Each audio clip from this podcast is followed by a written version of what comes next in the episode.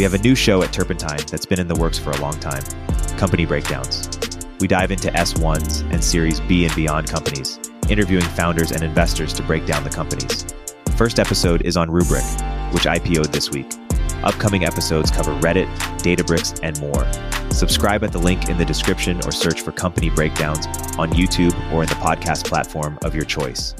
One is like government controlling what people do and saying who should and shouldn't have kids, and this and this is the exact opposite. It's saying that regardless of you know where you know where you're starting in terms of a specific condition you should be able to choose and make every decision about and have like reproductive autonomy and reproductive choice. I'm working on this this sort of matchmaking pool almost like a og hinge of people just meeting via friends of friends. No one can ghost. If you're ghost you get kicked out basically. Nice. I like that. That's really good. That's really good. It's a insane upgrade to be able to have a healthy life right? Like so many people's lives are they would self-describe as destroyed or derailed by you know some serious illness that they have. So to me like the motivation that i have and like what what i think is like an in- super exciting future is like one where pretty much anyone who wants to have a kid regardless of what disease they have their partner has is able to have a kid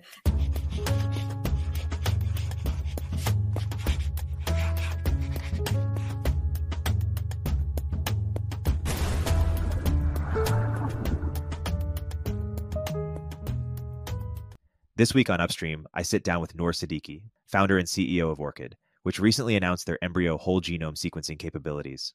We discuss this major breakthrough and its implications, as well as fertility, dating, and more. Please enjoy the conversation. Noor, welcome to the podcast. Thanks for having me, Erik. This is awesome. Noor, for starters, what is Orchid, and what did you uh, what did you set out to start?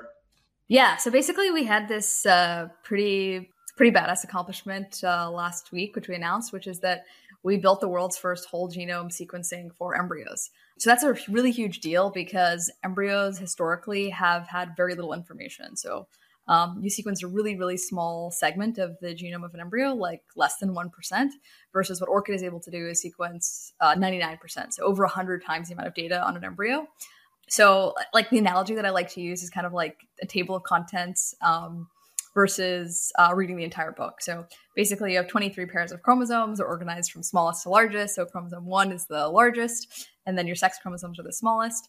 And um, basically, what the old school genetic testing did is it just told you, you, does your embryo have the correct or incorrect number of chromosomes, which is kind of like, does it have the table of contents? Does it have the correct number of chapters or not? Which is cool. It's really important, right? You'd want to know if your book was like missing an entire chapter. Um, most uh, chromosomal abnormalities, like having the wrong number of chromosomes, is not compatible with life. So, really critical, useful information for sure. But it's really, really low resolution compared to uh, reading an entire book, right? Imagine doing spell check on just the table of contents versus doing spell check on the entire book.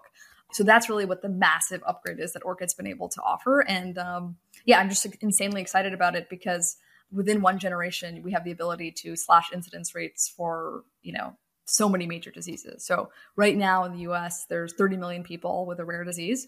So it's kind of a really weird dichotomy because it's called rare, um, because they're individually rare. So individually rare disease means there's less than 200,000 people who are affected, but in aggregate they're really common. So if you add up all these people, it's 30 million people. It's 10% of Americans have this rare genetic disorder where there's this orphan drug problem where drug companies have no incentive to design a gene therapy or really any treatment for these people because individually none of them make economic sense to solve right? It's sort of like it costs um, you know billion dollars to bring this to market it's a clinical trial and there's literally not enough people who are affected versus with orchid or with basically ivf plus um, you know whole genome sequencing you have the ability to um, avoid all of these you know thousands of catastrophic diseases at once. So um, it's something I've been obsessed with for like I don't even know, I guess like 10 years now, and the like company's been working on for several years. So it feels really cool for it to finally be out in the wild. And it's not just, um, you know, in a research setting, which, it, which it has been for many years. It's actually, you know, commercially available. So it's available at IVF centers all across the country. Some cool news about how that's going. we'll hopefully announce it in January, but it's, it still just feels like such a big deal to just uh, have it alive. Say, say more about going from 1% to, to 99%. Like, how exactly did you guys do that? And why hasn't that been done before? Why couldn't that have been done before? I mean, I guess what I would say to other people is like never underestimate what you can do if you're obsessed with the problem. So anyways, a little, a little, a little bit tuning our own a little bit, but basically, there's been billions of dollars invested into single cell sequencing over the last decade. It's just that most uh, companies and people have been interested in the specific problem of whole genome sequencing of embryos, right? So people have been in, interested in it for you know cancer tumor sequencing, blah blah blah, and we were basically, I guess, kind of like the best and first team to just obsess over the engineering challenge of okay, you have you know, four to six cells from a trophectoderm biopsy. So an embryo, the outside of it is called the trophectoderm, it becomes the placenta. Those are the few cells that we receive. Um, so we just obsessed over everything from how the embryologist sends us that sample, the buffer, the chemistry that we use, the bioinformatics, the variant analysis, um, the pipeline, everything to maximize the uh, DNA yield and then the quality of the um, data that we receive so that we can do the sort of clinical grade whole genome. So there's that. It's basically just obsessing over the problem for multiple years um, and basically kind of aggregating a bunch of um, kind of advances in each of those specific domain, domains. And then I guess the second piece of it is just, uh, yeah, standing on the shoulders of giants, right? There's been a lot of work done and we kind of uh, were able to, you know, pull it all together into you know a specific use case that I'm obsessed with, and it, it is also more expensive. So when you when you sequence less, you also have to pay less, right? Because you're by definition, the cogs on that is, is lower. So, yeah, I guess my feeling, just because of how I grew up, my mom has a condition called uh, retinitis pigmentosa. She started progressively going blind in her 30s.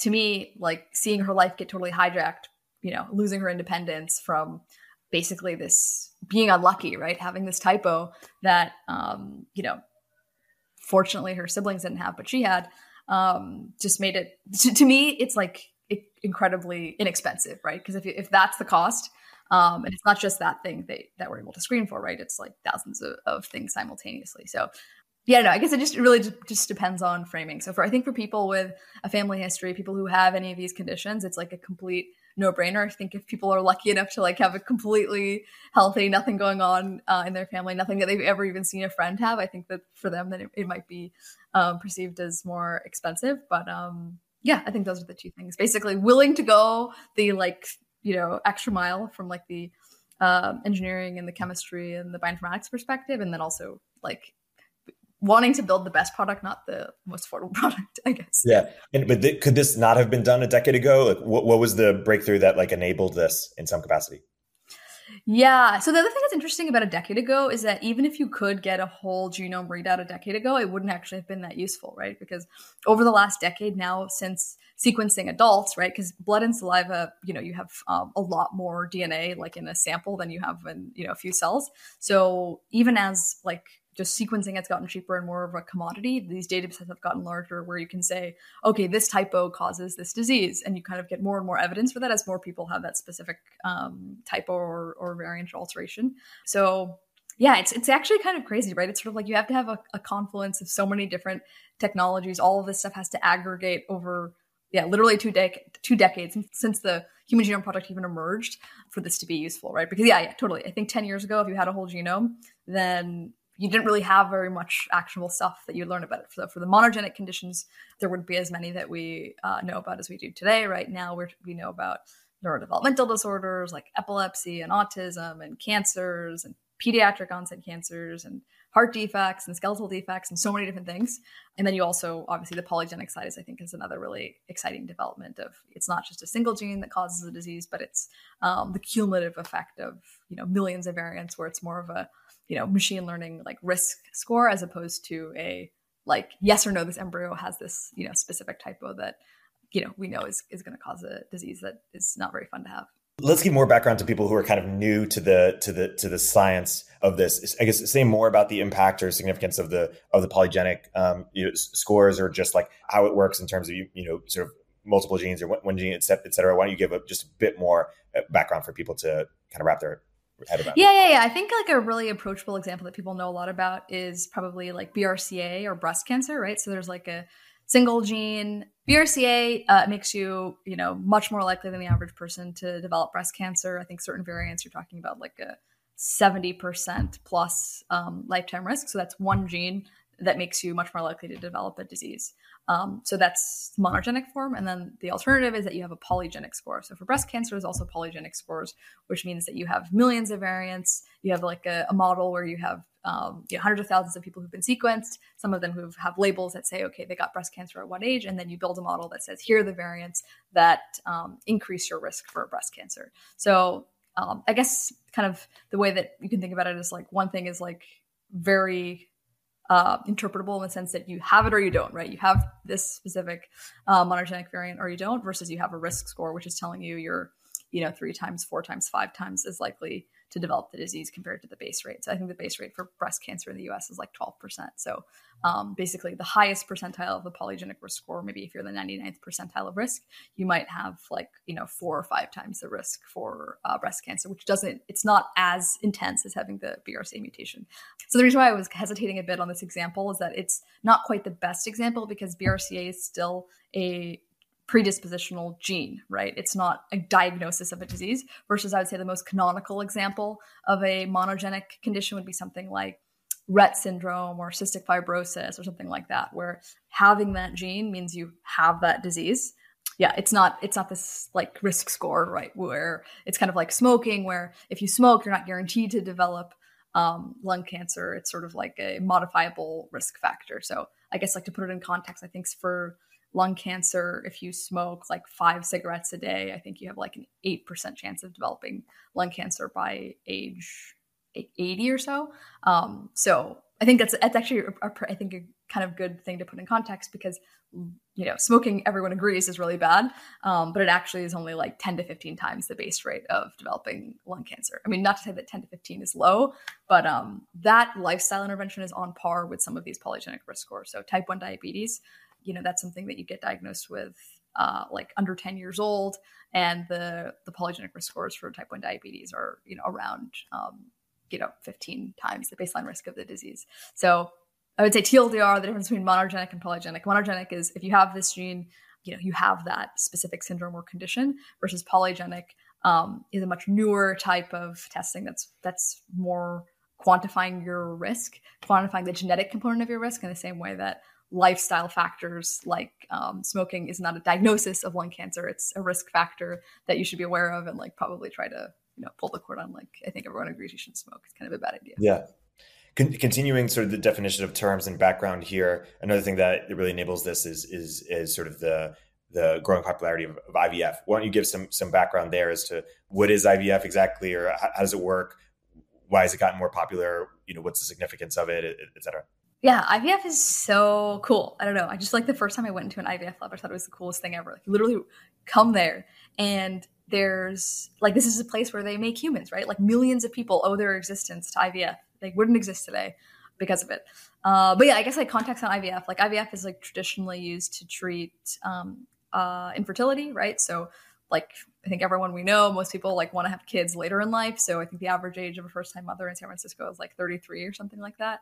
And a geriatric pregnancy is 35, right? So basically, the condition for everyone is to become infertile um, over time. And basically, as we've you know pushed the age where we want to have kids later and later, the set of people who are um, infertile or um, have some sort of fertility issue um, happens earlier and earlier. So I think a lot of times there's a lot of blame that's put on women of, oh, you know, they're the reason why um, they have the couple has to go through infertility. But if you ask uh, fertility doctors, they usually say something like the attribution is like a third, a third, a third. So a third is female factor infertility, a third is male factor infertility, and a third is unexplained. Um, I feel like that's probably the least satisfying of like, we don't know why you're here. Everything looks fine, but you know, you need to do IVF. So yeah, that's like the set of folks who are doing IVF right now. Yeah, I think basically maybe my uh, controversial or like hot take is just that um, you know sex is for fun and IVF is for babies in the future, right? Like since everyone's already planning more um, you know, freezing eggs is like the exact same thing as freezing embryos. The only difference is that if you freeze eggs, you're not doing that final step of fertilizing and creating embryos.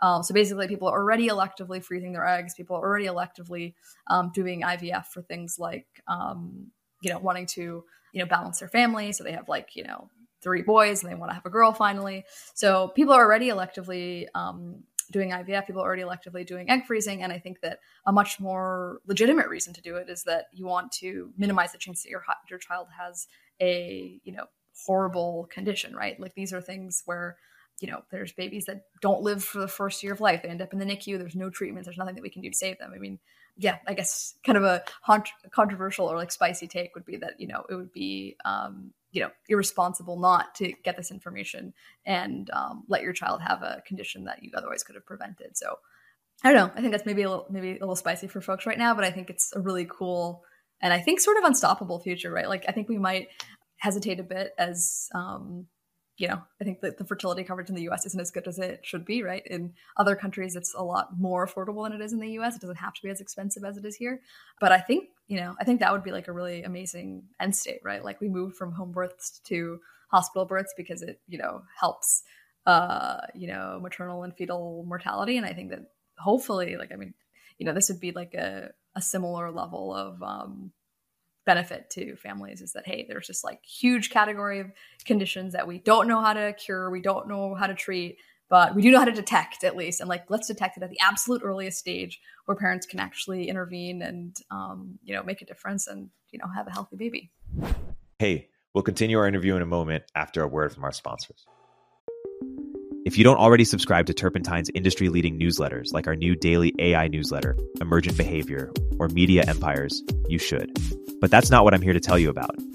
The platform we use to power these newsletters is called Beehiiv, and it's excellent. First of all, it was started by the same early team who helped build Morning Brew into a $75 million newsletter business. And they built Beehiiv to offer that same powerful functionality to anyone sending emails. From essayists to business owners, the platform is beautiful, their text editor is intuitive, and they help you scale your audience with custom growth features. Beehiiv has powerful tools to help you monetize your content. You can easily launch paid subscriptions or pursue an advertising model. The Beehiiv platform will even connect you to premium brands to sponsor your newsletter. Not only do we use them, but thousands of the top newsletters in the world also use them, like Milk Road, Blockworks, the Lindy newsletter, and so many more. Beehiiv's founder hooked up Upstream listeners with a sweet deal. Get 20% off for three months with code UPSTREAM. Visit beehiiv.com, that's B E E H I I V.com, to get started. It's fascinating this idea of sometimes when a thing is introduced, it's immediately stigmatized. But then, as you kind of indicated, what might happen here too is it's stigmatized like not not to do it. And so I don't I don't know if birth control or condoms followed that similar sort of path, but there certainly are a number of inventions that in the beginning people thought, oh, this is this is crazy. P- people won't do it or they shouldn't do it, and then to not do it, or you know, self driving cars perhaps is is a is, is another example of people are trying to stigmatize it now, but once people kind of intuit how many deaths it prevents, uh, you know, it would be stigmatized to to not use a, a, a autonomous vehicle. Talk talk a bit about the the ethics behind it in terms of you know sometimes people get scared at like oh we can remove diseases, but that also means we can do lot, lots of other things um, as well, or, or, will be able to in, in the, in the future. And so they're they're scared of the slippery slope. The slopes are often often slippery in the full context of time. So t- talk a little bit about some of the concerns you hear and, and how you address them. Yeah, no, I think stigma when it comes to reproductive technology is massive, right? Like people were incredibly secretive you know the first IVF babies. They were just like absolutely didn't want anyone to know. So yeah, IVF was was you know something people were incredibly ashamed to do in the beginning, and now it's been totally normalized, which I think is awesome. Birth control was incredibly stigmatized when it first came out. I think that um, the first birth control, um, you know, was just completely shut down. It was marketed as, um, you know, something that would help, you know, ease like menstrual cramps and that it was like side effect is that um you know you know you won't be able to uh, you know this the side effect is what was actually was was that okay you know this will lead so you, you can have more control over you know when you get pregnant. But it was couldn't even be marketed uh, outwardly that way and that women uh, it would it was only then it was only allowed to married women and then married women had to have like the signature of their husband in order to use it so yeah, reproductive technology it has always been uh, hotly contested. The stuff that we think is completely normal today was like fought for, unfortunately, um, years or decades, and is like still fought in certain places. I mean, we're seeing that now with the debates around um, uh, surrogacy. I mean, people are surrogacy is now under attack. You know, egg donor, sperm donor, all of these type of situations are under attack. I personally know friends where you know there was a you know female partner um, I, I, know the female partner, and she didn't want to use a um, sperm donor database. She wanted to use a friend who was a gay man. And um, because he was a gay man, they were required to go through like extensive psychological screening to, um, you know, allow that uh, embryo to be created when A, she could just go get knocked up any night at a bar, and B, she could just buy any sperm that's available on a you know sperm donor web- website. But specifically because he was a gay man you know for whatever reason that triggered all this you know I, I just find that incredibly condescending and sad that you know in 2023 in in San Francisco that type of stuff is still going on. So yeah, I think there's a huge amount of stigma around reproductive technology. And I think specifically, I mean my stance around the ethics I think I kind of already revealed, right, which is that I think parents have an obligation to do everything that they can to have a healthy baby. And you know we see people doing that constantly, right? Like they're you know obsessed with how do I get my kid to the um, best schools? How do i give them you know the best food? All this stuff. And like if you think about it those are really marginal in terms of what what effect that is going to have on the child's life compared to you know do they have a like lethal skeletal dysplasia? Do they have are they born without a limb? Are they born with you know really aggressive pediatric cancer like these are all things that parents can now know about and screen for before they're pregnant and i don't know i just personally i feel super strongly about it like the idea i think abortion's like a super um, hot and charged topic.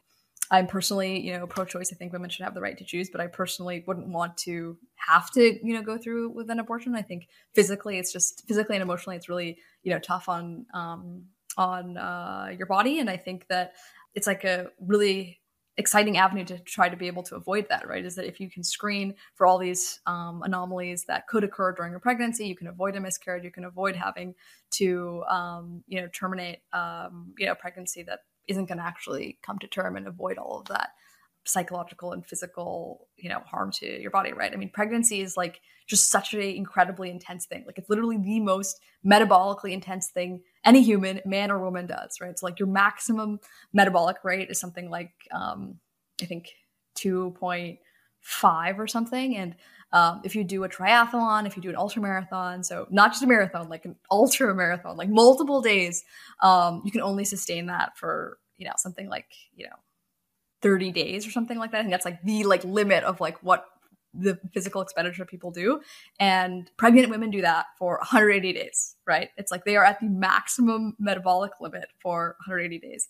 And um, yeah, so I think like that's a huge investment, right? And that's just the beginning of the investment, right? Like you're to raise that child for 18 years. And yeah, I don't know. I mean, if as a kid, I like, you know, felt you know sad that my mom you know went through this thing that most people would say is super mild right like oh she you know had normal vision for you know most of her life and then only had this happen to her later you know, I think that the amount of like love and care that a parent has is probably, you know, 10x, you know, what a what a kid has, right? It's sort of like they're like an extension of you.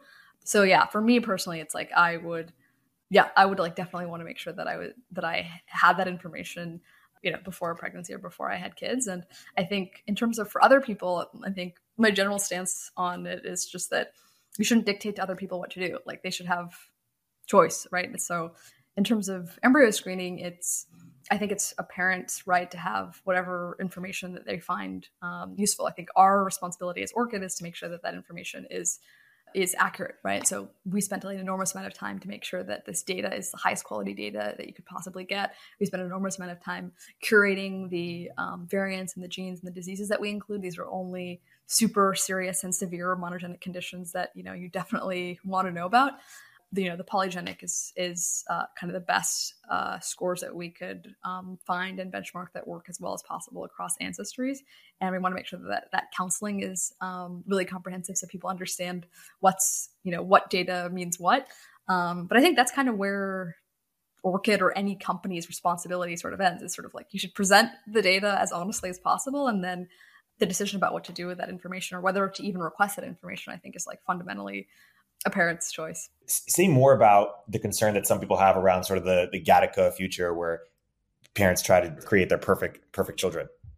Yeah, I don't know. I think it just depends what you just what you define as um, perfect, right? I mean, I think that it's a insane upgrade to be able to have a healthy life, right? Like so many people's lives are, you know, they would self-describe as destroyed or derailed by, you know, some serious illness that they have. So um, yeah, I think it just depends where you know where society draws that line, right? It's not really fundamentally, um, you know, Orchid's decision how to censor information. Like to me, like the motivation that I have and like what what I think is like an super exciting future is like one where you know pretty much um, anyone who wants to have a kid, regardless of what disease they have, their partner has, is able to have a kid and has um, the ability to you know have the best chance at that. I think all this other stuff is like kind of noise, and I hope it doesn't like you know pull the field back. But um, like fundamentally, it's not really Orchid or any individual's company decision. It's really a societal decision, right? Like you know we could choose to you know censor certain information that we think parents shouldn't be selecting on um, you know, plenty of countries have done that um, with something with with sex, right? So sex is reported on, on embryos in the U.S. and it's not reported on embryos um, in China, India, and a bunch of other countries. So yeah, every society, every government can choose, you know, what information that it wants to provide parents and what what information shouldn't be provided. And I don't know. Again, my, my stance is is just that um, there's like so much benefit here on so much benefit, I think, in poll on the health side that yeah, I think the other stuff is kind of you know, icing or just not as interesting. But what do you think? One thing I think it's interesting is just that we're not willing to really be honest with ourselves in a number of ways. And like take longevity for example, we're like very interested in curing all sorts of diseases and all this money towards cancer or diabetes or or you know extending lifespan in all these sort of incremental ways. And then when a group of people you know suggest ways that we could sort of solve those problems more at the root in a more fundamental way and in a more perhaps effective way, people get terrified and and and scared and think it's it's it's some it's like are we trying to expand lifespan or, or are we not? Like at what point would we no longer be comfortable trying to do it in an incremental way? And it feels like here's just another version of that where of course people you know we want more healthy babies. And so what's the problem? Yeah no i mean i think that there's like these really weird false dichotomies at play. People think that somehow you having a healthy baby damages them and their identity, right? Like I'm obviously super pro like my mom's condition, like, you know, RP. I want there to be lots of therapies and lots of money poured into curing that, like for however many more years my mom gets to live. But that doesn't mean that my mom or me or anyone else really wants to have a child that's going to go blind later, right? So I think there's this weird um, kind of like um, uh, like limited thinking where if fewer babies with conditions are born, that's somehow going to affect current people where you know where i think the opposite is actually true right? Currently we're spending currently we're wasting billions of dollars that that could be redirected right? If if the next generation is healthier and doesn't have these conditions then we can put more money into you know developing cures for the people who are already available. So it's not the case that having less disease in the future somehow damages or diminishes people today um, so I think that's kind of like a weird false equivalency that um, happens that I think is weirdly is, is actually very bizarre and sad, right? Because you'll actually see the advocacy groups, like it'd be like the American Cancer Society saying like, "Hey, let's have more cancer," right? So I think it, it, it comes out of fear and it comes out of um, again stigma, right? People being worried that their identity is being stigmatized because um, you know parents are selecting to avoid that disease in the future, and I think that I don't know. I just think it's like kind of weird and backwards, right? Like if a parent doesn't want their child to suffer in the same way that they do, you should let them. And um, I don't know. It just seems like I, I kind of feel really angry that people would, would want to limit a, a parent's ability to do that, right? Like, why would you dictate to me, no, your kid has to go blind? Like, that's insane. Like, why? I, if I can do something to make that even 1% less likely, I should have the, have the right to do that. And everyone should have the right to do that. My understanding is that like a hundred years ago, it was like a left wing thing to be into eugenics or like the the idea that we can make better people. And I think it was like a left wing or progressive cause with the intent to help out um, sort of the worse off, like uh, and and their and their future kids. And they were seeing like growing inequality, and it was like, hey, we can we can make a difference here. And then I think World War II really Germany really just like ruined it for for everyone like in perpetuity because they saw sort of like someone try to sort of you know eliminate uh, or, or, sort of like you know a, race or, or, a couple of races of people um, and thus anything that even has like the stench of trying to um, sort of improve things sort of uh, you know at, at birth people get scared that that can be used in very hostile ways. Is that is that your understanding too or yeah how do you react to that? Yeah i think i just like really strongly and vigorously reject any association with that because I think it's actually fundamentally the exact opposite, right? So, um, giving parents the ability to have this information um, is their choice. They choose whether or not they want to do IVF, they choose whether or not they want to have um, the information, and they choose what they want to do with the information, right? And the people who stand to benefit the most are the most vulnerable, right? Like people like me or people who have any of these conditions, they're the ones who are freely choosing and electing, hey, I want to do this so that I can, you know, improve the chance that my child isn't affected, which is the exact opposite motivation of, you know, a government coming in and basically deciding, hey, you're fit to reproduce or you're not fit to reproduce. You know, forced sterilization is literally the exact opposite of that.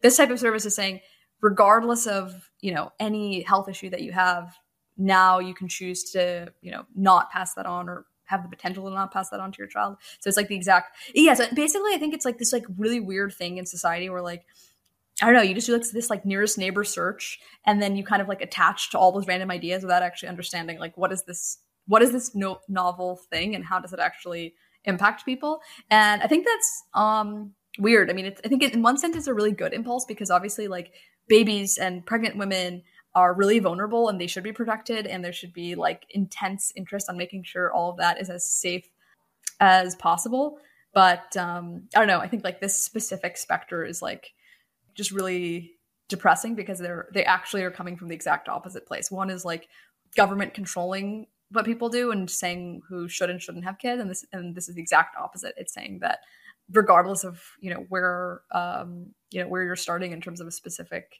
condition you should be able to choose and make every decision about and have like reproductive autonomy and reproductive choice. Um, so it's, it's it's actually very bizarre to me that they that they are lumped together when they're the exact opposite. Yeah let's go beyond orchid and now now just talking like future speculation here. Let's say 30 years from now when our future kids will be having kids or maybe even 40 years from now like how are they going to have like what are the norms around having kids going to be? Is it going to be like radically different like sci-fi different like they have you know a ton of influence over uh, the, the makeup of, of their kids even kind of beyond their own existing um, genes? Or is it like what do you what do you think that might be like uh, i hope it's way better i mean i think that it's uh, yeah i think reproductive technology has like kind of stalled right there hasn't really been i would say like a really big upgrade since ivf I mean, you know, compare that to other fields where you see, I feel like a lot more interest, a lot more funding, a lot more progress. So yeah, I would really hope that there's like a lot of cool new stuff. I think like the two things that like I'm personally like most excited about, I would say, are um, in vitro gametogenesis. So like making egg cells and um, making egg cells and sperm cells from skin cells. So that would basically obviate the need for IVF to be invasive. You can kind of generate arbitrary number of um, eggs and and embryos.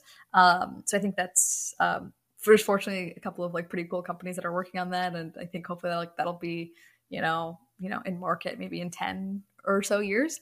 And then um, I think yeah, artificial wombs is also like super cool, right? Like we were just talking about how like metabolic metabolically expensive pregnancy is and how you know women currently have to like kind of make this really difficult choice of like when do they want to take that you know 9 18 you know however much time they want to spend um, you know bonding and you know doing all the, the baby stuff with versus um, you know working in their careers and i think that you know if we can get artificial wombs um, online i think that'll um, you know that'll help a lot of women and again it's not about saying that everyone has to use that or has to do ivg it's just like creating more choice and more options uh, for people to have kids, right? Like we're currently in this state of population collapse, right?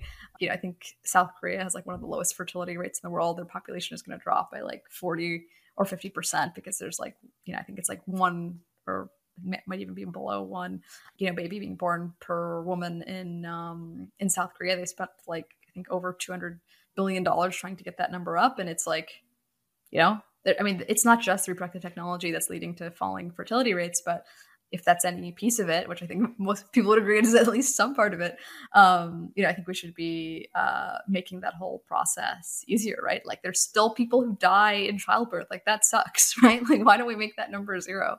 There's still um, so many complications to, you know, both the, um, you know, person giving birth and to the baby that, um, yeah, I know. I just feel like it should be like the subject of like intense discussion, right? I mean, how are all of the humans being created, right? Like, don't we care about making sure that's, um, you know, it's like, yeah, it's just it's just such a fundamental part of life um, that uh, you know, yeah. I, I hope there's like some sort of meme or just like uh, explosion in like interest and obsession with making it um, with making it better, right? I mean, everyone cares a lot about their kids, and um, hopefully cares a lot about the the um, you know the humans making the kids too.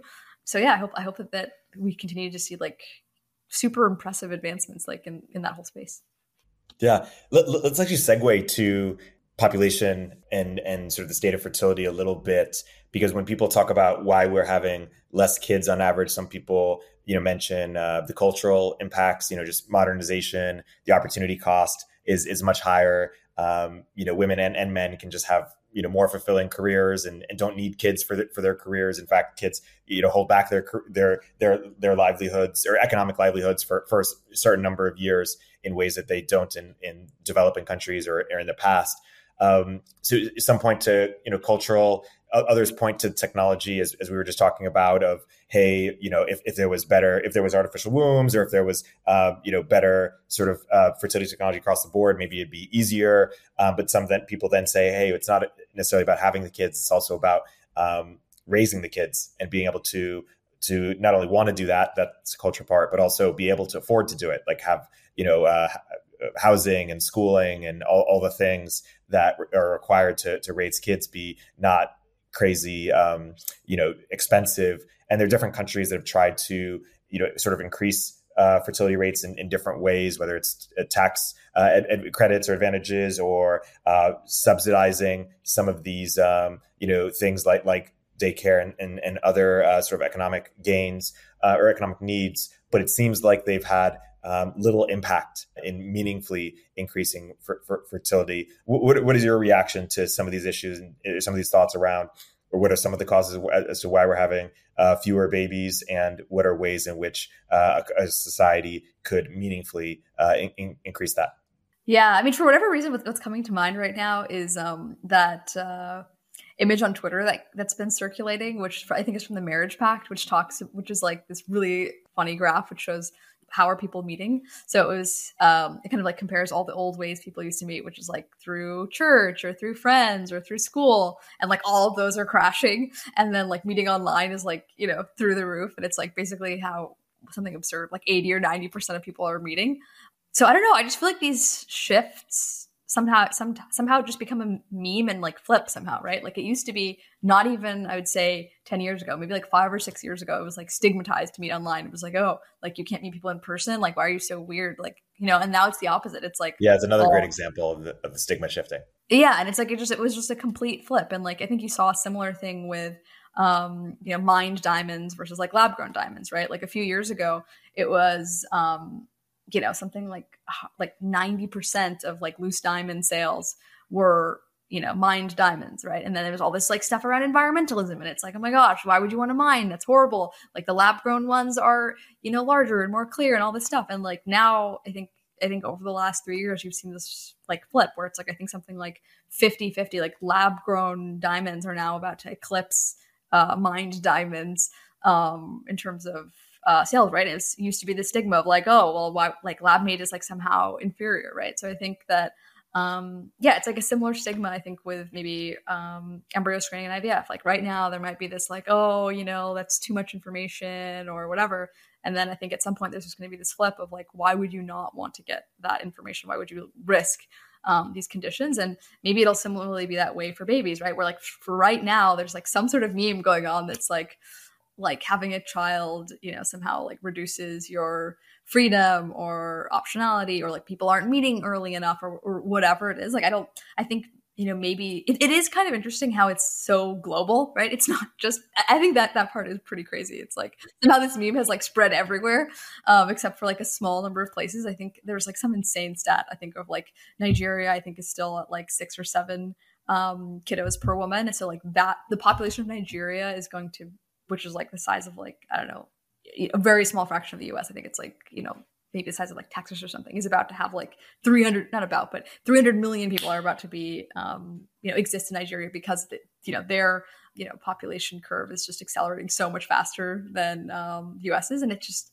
it's kind of crazy right because we kind of like have all of our society built on this assumption that's false that there's just going to be like infinite new babies born who are going to like be workers and like pay into the system. So i don't know it's kind of crazy right? Like you're it is sort of a slow um sh- a demographic shift but you know like populations like japan populations like the us like you're like in not too long you're going to see like 20 or 30% of people with dementia right? Like that's insane. Like how do you have us like i don't think our society could really hold together the way that it is right now with that fraction of people um you know with that level of you know mental um impairment right so i think that i don't know it's like it's a crazy situation. I mean, I, I, I, applaud what you're doing. You're doing your your matchmaking stuff, so hopefully that helps people, more people get together and have babies. And I don't know, how, how, what do you, what do you think people should do or society should do, or what do you think's going on? Let me tell the audience. Uh, so yeah, I'm, I'm, working on this uh, with with a couple friends. This sort of matchmaking sort of uh, pool, almost like a OG Hinge of people just meeting via friends of friends um, and friends. And the irony is that uh, it feels like middle school, where it's like a lot of people who know each other, but once they realize or know of each other, but once they realize that one other person uh, that one of them likes each other, then they'll like them too. And so we're just like helping them realize that. Um, and it, it, it, shows to like, you know, uh, people are kind of just scared to put themselves out there. Um, I think it's a really amazing thing, by the way, just, just to like, I don't know, be a little bit South Asian about this. Like in the South Asian community, I think there's like people feel bad for other people, right? Because in South Asians, it's like your parents, like your whole family is involved in like matchmaking you, um, for better or for worse, right? So um, I don't know. I think the perspective from you know that community is like, oh my gosh, it's so lonely, it's so hard. Like you have to do it all by yourself. So to me, this is like a very obvious, amazing service, right? Like you know, we need Erik and um, you know friends matchmaking people. I feel like it's like what brings you the most happiness in your life, right? It's like having an amazing partner, having an amazing family. So it's like, anyways, I think that it's underrated, and I think he deserves way more applause and um, you know fanfare for this matchmaking stuff. Because literally, even if even if one couple comes out of it, even if one baby, I mean, that's amazing. Like that's like so cool. Yeah, well, I heard if if I get three couples, then I go to Jewish heaven. Uh, so that's uh, that's that's enough motivation for me. Um, but yet, no, we're we're excited to to launch it um, pre- pretty soon. How are you matching people, by the way? I never asked that actually. What is the algorithm? Is it like do you do interviews or like how does it happen? No, no, no. If it was a business, at some point we want to turn it into something that's more sustainable. Right now, it's literally just OG Hinge. We we curate the people that come in, and then we give them the the, the sort of list of people who are uh, who are in the community, and if they both like pick each other, then we match them over text. And we do it over text because we want to increase accountability. So like no one no one can ghost. If you're ghost, you get kicked out basically. Nice. I like that. That's really good. That's really good. So and we give them and we have vouchers. So we give them like everyone is referred to either by us or someone else in the community and like why there's like higher context when you meet the people and there's like accountability via being part of the broader group. So I feel like I feel like the, the idea of exclusivity is really important for these matchmaking things. I feel like that like really changes things. So like how is that is that hard? Are you disqualifying people and being like, sorry, you're not the right fit? Like, how do you do that? Yes and no. I mean, once we're public, we're going to do it in, in, in like a much at higher scale. But yeah, right now it's just you have to be vouched for by someone in the in the community, and the, you know people's vouch is kind of like on the line. So yeah, it's there's a few people we've just ha- had to give like a weird answer to like, hey, get get a vouch or that vouch isn't like good enough. um, yeah, you have to you have to lay down the law because these are you know people's lives are on the line. So yeah, exactly. But at some point, there is someone for everybody. So at some point, we'll be able to do a better job of like tiering or whatever. But yeah, it is interesting. Have you been surprised by the couples? Like, are you developing this intuition of like, ah, this is like the magnetism that like makes an amazing well, I will say I'm a little white pilled. Like I'm I, I, previously, I was black pilled on, on dating apps. I thought that because you see the stats and you're like, oh shit, a very small amount of men get all the or get 80% of women or whatever. And like, you know, there's just like insane power law. But actually, it's more diverse than I thought. Like, people, not everybody has the same taste, which is something that I think most people intuitively think. But then if you study dating app data, you're like, wow, this doesn't look like that. But so, so far, I've been pleasantly surprised at how more people are willing to match with more people than than I thought or imagined, and that that is promising.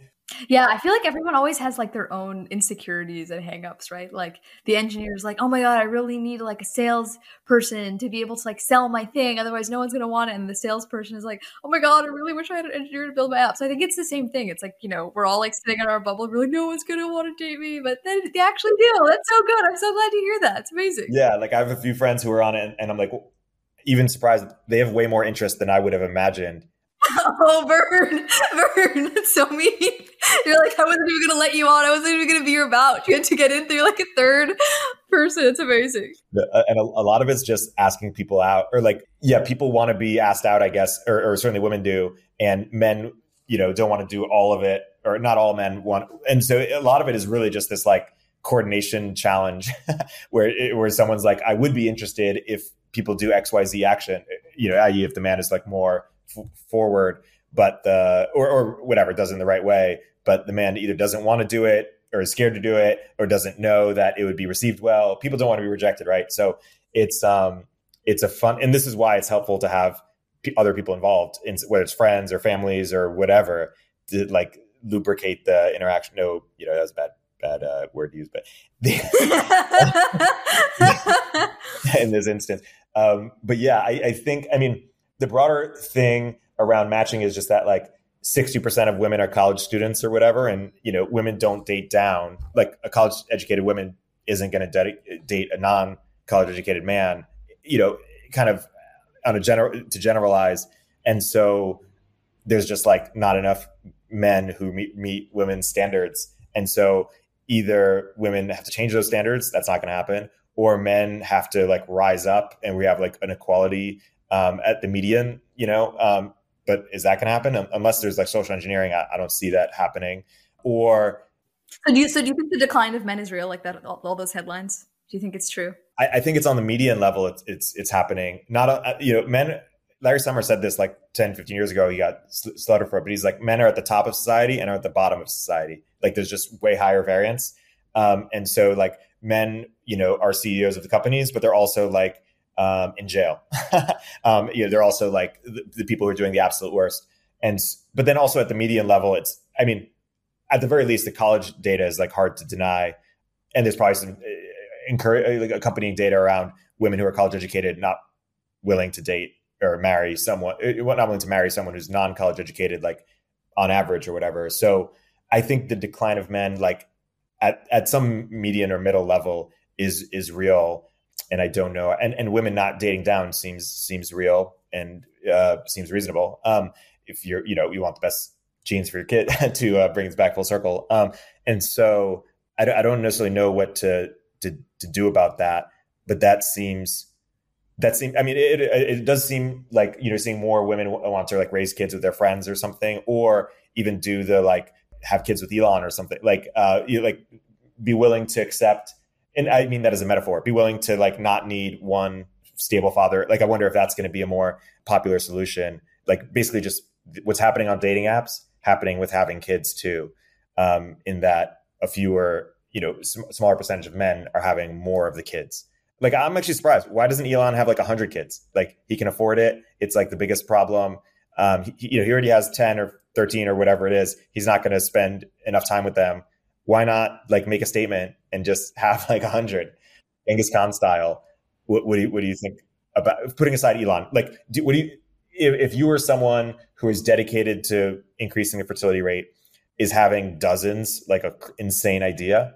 I don't know. I mean, I think, um, I think people have like pr- usually pretty like strong opinions about how they want to raise their kids, right? People are like, you know, if they were an only child, they're usually either like, oh yeah, that was great, or they're like, oh, I really wish I had a sibling, or if they're, you know, one of three, or if they're one of four, you know, they usually have like some reaction to how they were raised, and I think that probably i think for most people having that many kids is like out of the bounds of like weirdness that they would want to uh, tolerate but I don't know. I mean, you know, you have less parental love, but you have way more sibling love. So, like, I don't know. I think it, it might be you know, it might be, you know, hard to argue which setup is better. I think that like there's people who've I think it's really just hard to like draw conclusions without having like way more specifics about like, well, how are you going to raise them and like who are the parents? And like, you know, are they, you know, how want are they doing it to like, you know, hold some like Guinness Book World Record? Or are they doing it because they um, you know, they really like love kids and like want there to be more of them, right? Like, so I don't know. It's it's hard to draw something specific. Do you do you have like a specific number in mind, or you're like, I want to have this many kids this way by this date? Like, do you have a timeline? Like, what are you doing to contribute to the fertility collapse problem? I know the matchmaking thing. Matchmaking is more than most other people are doing, and I want to you know help with that as much as possible. I think it's really cool. Um, but that's more of like a bucket list thing for me. Like, I feel like I would just feel so happy if I was responsible for even one marriage. I feel like that's just so cool. Like all these, you know, dating apps are like they're literally reshaping the next generation, right? Like that chart shows it all, right? Like you see this massive they're they're deciding the algorithms are deciding all the couples. But um yeah, I don't know. What what, what do you think? I mean, I'm I'm probably gonna have like two or three kids. Uh, who, who, knows? Maybe maybe I'll have more. Maybe I'll get inspired. I, I think the I think you know Elon saying he's gonna you know that we need to have more kids. I think probably does move the culture. I mean, if Taylor Swift, you know, started having you know a bunch of kids, like who knows how much that that can move the culture. So like, I, I think there is something cultural to like making it uh, cool or desirable um, to have more kids, uh, whether from like a lifestyle perspective or just like future of humanity perspective. Like all the people who are concerned about existential risk or concerned about um, technological innovation or concerned about just like the future in any level. I mean, there's nothing more like fundamental to the future than like. Yeah, I think I've heard a, heard a lot of parents say this that basically once you have kids, you can't give up on the future because you like have this thing that you care about more than yourself that's like going to go into the future. And I think that's like a you know I don't have kids yet, but um I think it's like a really interesting like worldview perspective, right? Of like you know maybe you know if, if, you're just gonna if you if you know that you're you're this is how much time you have you, you know that's kind of what your horizon is so like you know I, don't know. Have you seen that with your friends who have kids? Like you really feel like they're become more optimistic or they've they've really you've really seen that worldview shift in them as they've as they've become parents?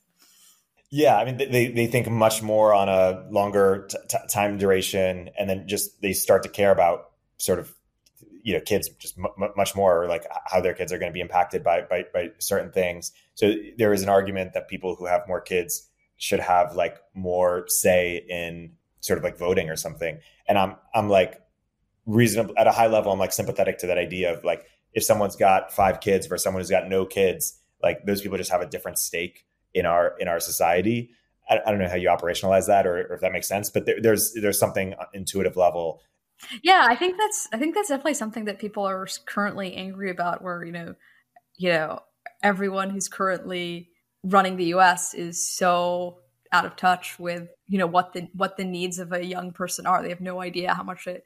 You know, they, they already bought their house. They've had it for 30 years. It's like appreciated or, or, or whatever. Um, I don't know. How do you think that like society is going to cope with um, an aging population if people don't have kids, right? Like, what do you, I mean, I feel like there's already been this like huge reje- rejection and like animosity toward, yeah, just just the fact that like the the average age of so many of our representatives is like so much higher than the average age. I'll get to that question in a second, but the, the counter to my, the sort of fertility concerns are like if I talk to my AI or bullish AI friends and they're like, hey, like your concerns around what it means for the economy if we have less people under a world of you know super advanced AI are misplaced because in fact there's actually way less for people to do in the first place. So right, you know, the initial concern is, hey, we don't have enough um, people to to make stuff or sell stuff to. But in a in a world of kind of runaway automation, the concern, the stigma will flip, so to speak. The concern will flip to be like, what do all these people do? We actually need to fa- make work for them, um, and maybe fewer people like uh, alleviates that that burden of like having a make work society that's a, that's a really interesting take though, right? Because I feel like, you know, it used to be that everyone was farming, right? Like the only thing we could do like we couldn't even, you know, make enough food, right? And then it wasn't that we said, "Oh, let's make work," right? It's like we just did, like invented all these new industries, right?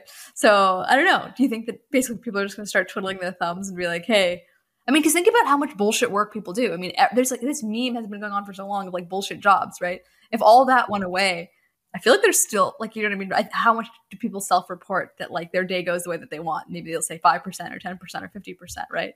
If they could just get that much more done, of that much more of like this is like the highest quality. I, I don't know. Do, do, you do you just do you think that's naive and like no no no? I, I, think the the counter to what I the counter to what I just said is that bullshit jobs are like by definition non-automatable because they they they are bullshit to begin with. Like they're make work, so we're already making work for them. So so like we're not going to just replace them with better technology because we could replace them today if we wanted. Like we're sort of like Oh, okay. So I, so I think those those might be two different things, right? There's I think there's bullshit jobs in the sense that there are fake jobs that don't need to exist. But I guess I, what I was talking about was bullshit jobs in the sense that so much of your day is bullshit, and you would love to automate that and then do more. So yes, I totally agree. Like we could just cut all the bullshit jobs. Those people that is like fake work. But I would say I don't know. I I think there's a lot of people who just have a lot of part of their day that they feel like is drudgery that they would love to automate. And I, I don't know. Do you? That's not true.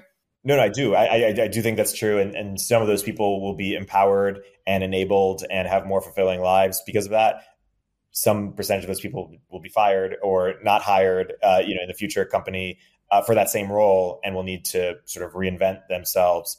Um, yeah, I, I, tend to to believe that humans will continue to to to reinvent ourselves. To you know, we will, in the good way, we will like make work that will add value to people that people will pay for and maybe over it, just continues to be things that AI doesn't do as well. And and part of that is just actually just be a human. Like people want things made by humans, done by humans. Um, like we're not going to you know put every service that a human does to uh, to to AI um, just because it's it's it's AI. We actually want it done by a human, even if it's done quote unquote worse just to some degree.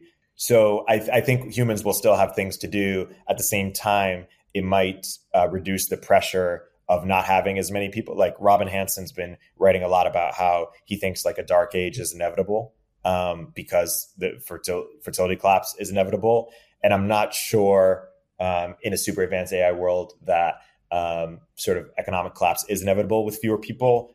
But those people for whom do exist, I think we will find valuable things for them to do and hopefully fulfilling things to do. So that's why I go back and forth as to how much time or energy should I spend thinking about um, like or prioritize fertility um, collapse above other problems or even above AI itself um, if I was like solely focused on on sort of like the future and where things are going. I, I don't really know how to um, like AI presents a complicating factor for me to think about the like negative effects of fertility collapse because if, if AI wasn't in the picture, then shouldn't like everyone just be focused on fertility? collapse? Like, shouldn't we just like when we think, hey, there's like a guaranteed dark age coming unless we change something, and then like we need to do do that now. What, what else are we focused on? Why are we focused on uh, any other sort of future technology or, or outcome that's independent of that?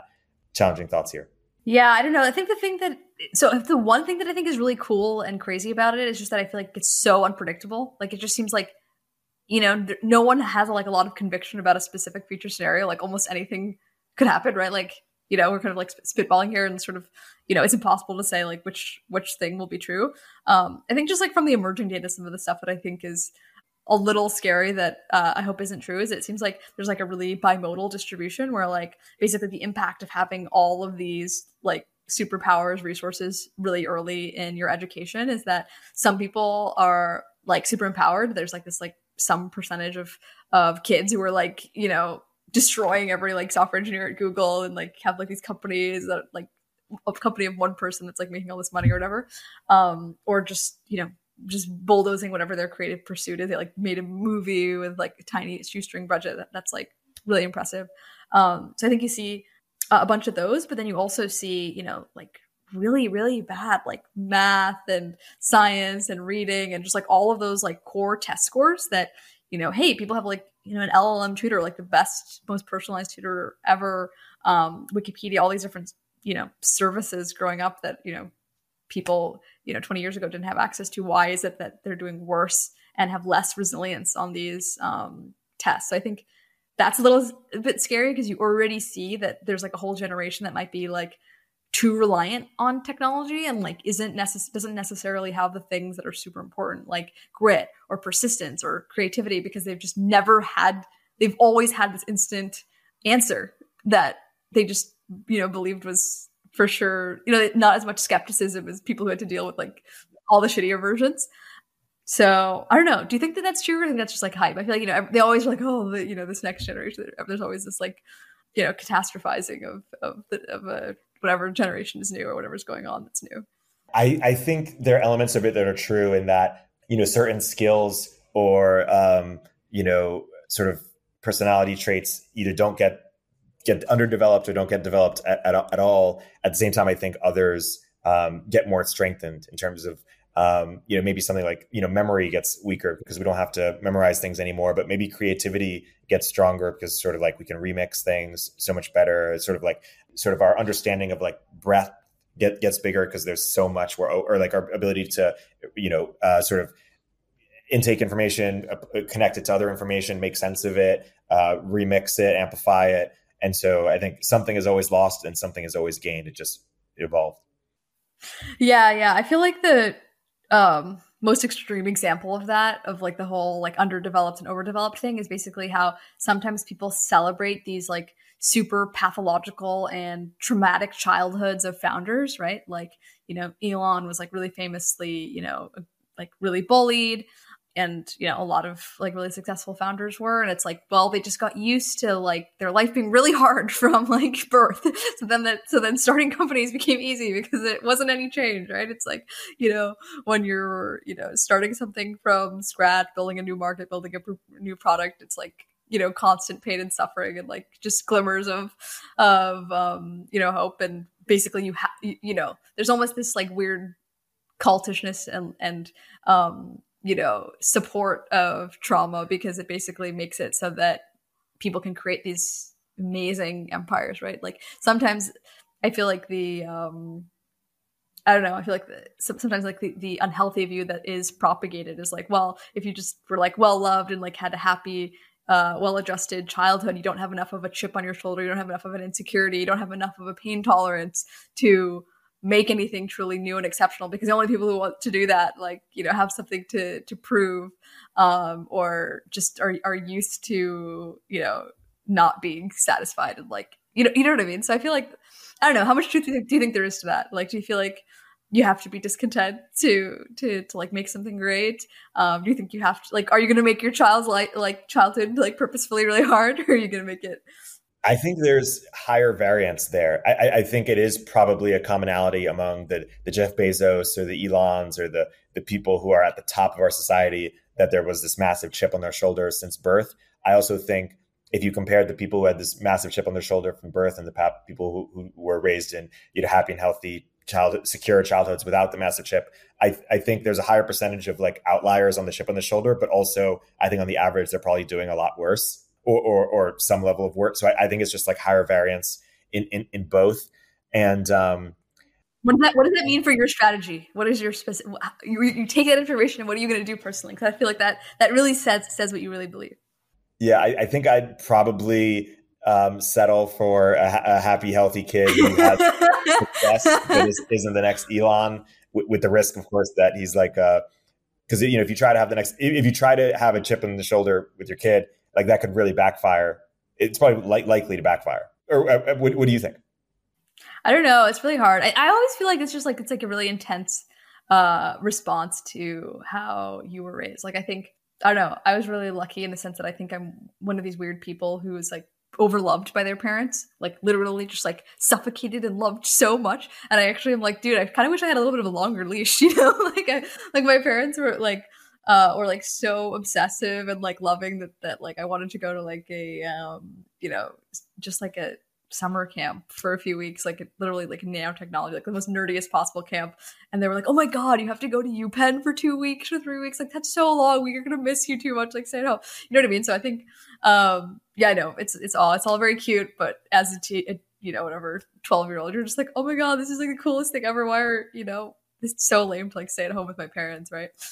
I don't know. I, th- I, just think so much of it is just a response to your own childhood. So, but how much you, of it do you think is like nature and nurture? Is it like, yeah, what, what would be the, the percentage that you would you would? I'm just guessing uh, 75 nature, 25 nurture. I, am kind of just I'm just I just threw out a number out. I think it's like slightly more nature than nurture, but I, I don't have a sophisticated understanding of, of, of that Oh, okay. Wow. Okay, you're you're pretty wise. I feel like usually when I just ask the the question to people who don't have kids, they'll say it's like, you know, 50-50, you know, nature nurture and then What, what do you think to, it is? I think it's like closer to yeah 75 25 so 75 nature 25 nurture but um basically what I've seen really uniformly is that if you ask parents you know if they have like one you know two or you know more than that many kids parents never say 50 50 they're like almost always like something above 70 they're like 80 20 or like 90 10 because they've just seen this little human and they're like what? This human has like all of these preferences and this human has all these preferences and like i fed them the same and like loved them the same. And they're just like shocked by how different the personalities and the preferences are ingrained um so young. So i think i don't know some uh, people who are parents have said that they find that realization really freeing because they're like you know maybe it doesn't matter how they parent them right? It doesn't matter if they love them a lot or love them a little bit like or you know they um, you know really pressure them to like play piano or you know pressure them to be like a physicist or whatever. It's like they're already who they are and you know you're kind of just along for the ride. So um I don't know. I don't know which I don't know which one is is true what the right what the right way to be is, but just that's kind of like the, the observation that um you know I've been hearing that I that I think is um yeah another thing that I think is like really cool part about being a parent is that like just totally shifts your perspective because your personal experience with like seeing like the human mind come online and like a personality get formed is like you know you see that first person with with someone that you see you see yourself in that person. You're like, oh, okay, like that's you know. There's there was like someone who I was talking to recently, and they they could tell that their child was like excited about something that they were too. And um, again, that's like really hard, right? Because in nature nurture, were they exposed to it, or was it um, just something that they had a natural um, inclination or aptitude or whatever for? Maybe we could wrap with why don't you just give a little bit more details about how actually the the test works for parents who are listening in and want to want to try Orchid? W- what does that look like? Yeah, so Orchid is available um, nationwide. So pretty much every major city you can get access to Orchid, which is the uh, world's first whole genome sequencing for embryos. So you can get access to 100 times the data and um, many more monogenic and polygenic diseases. And the way that you get access to it is you can go to our website, uh, you know, orchidhealth.com.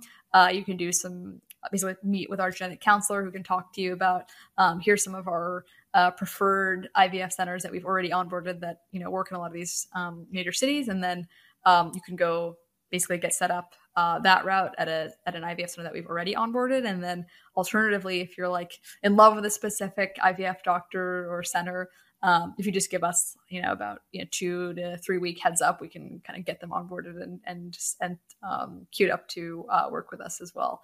Um, so yeah mechanically the, the way that it works is exactly the same in terms of IV, the ivf side. The ivf side is exactly the same process. The difference is just that you get way more information um, about your about your embryos in that genetic report at the end Perfect. Uh, Noor, thanks so much for, for coming on the podcast and sharing uh, the the future that you're bringing with uh, with Orchid and letting us uh, be along for the ride. Yeah, thanks so much for having me. This is amazing. It's so fun to uh, talk about so many different aspects of parenting and matchmaking and fertility collapse. And um, yeah, I learned a lot. It's amazing. Upstream with Erik Torenberg is a show from Turpentine, the podcast network behind Moment of Zen and Cognitive Revolution. If you like the episode, please leave a review in the Apple Store.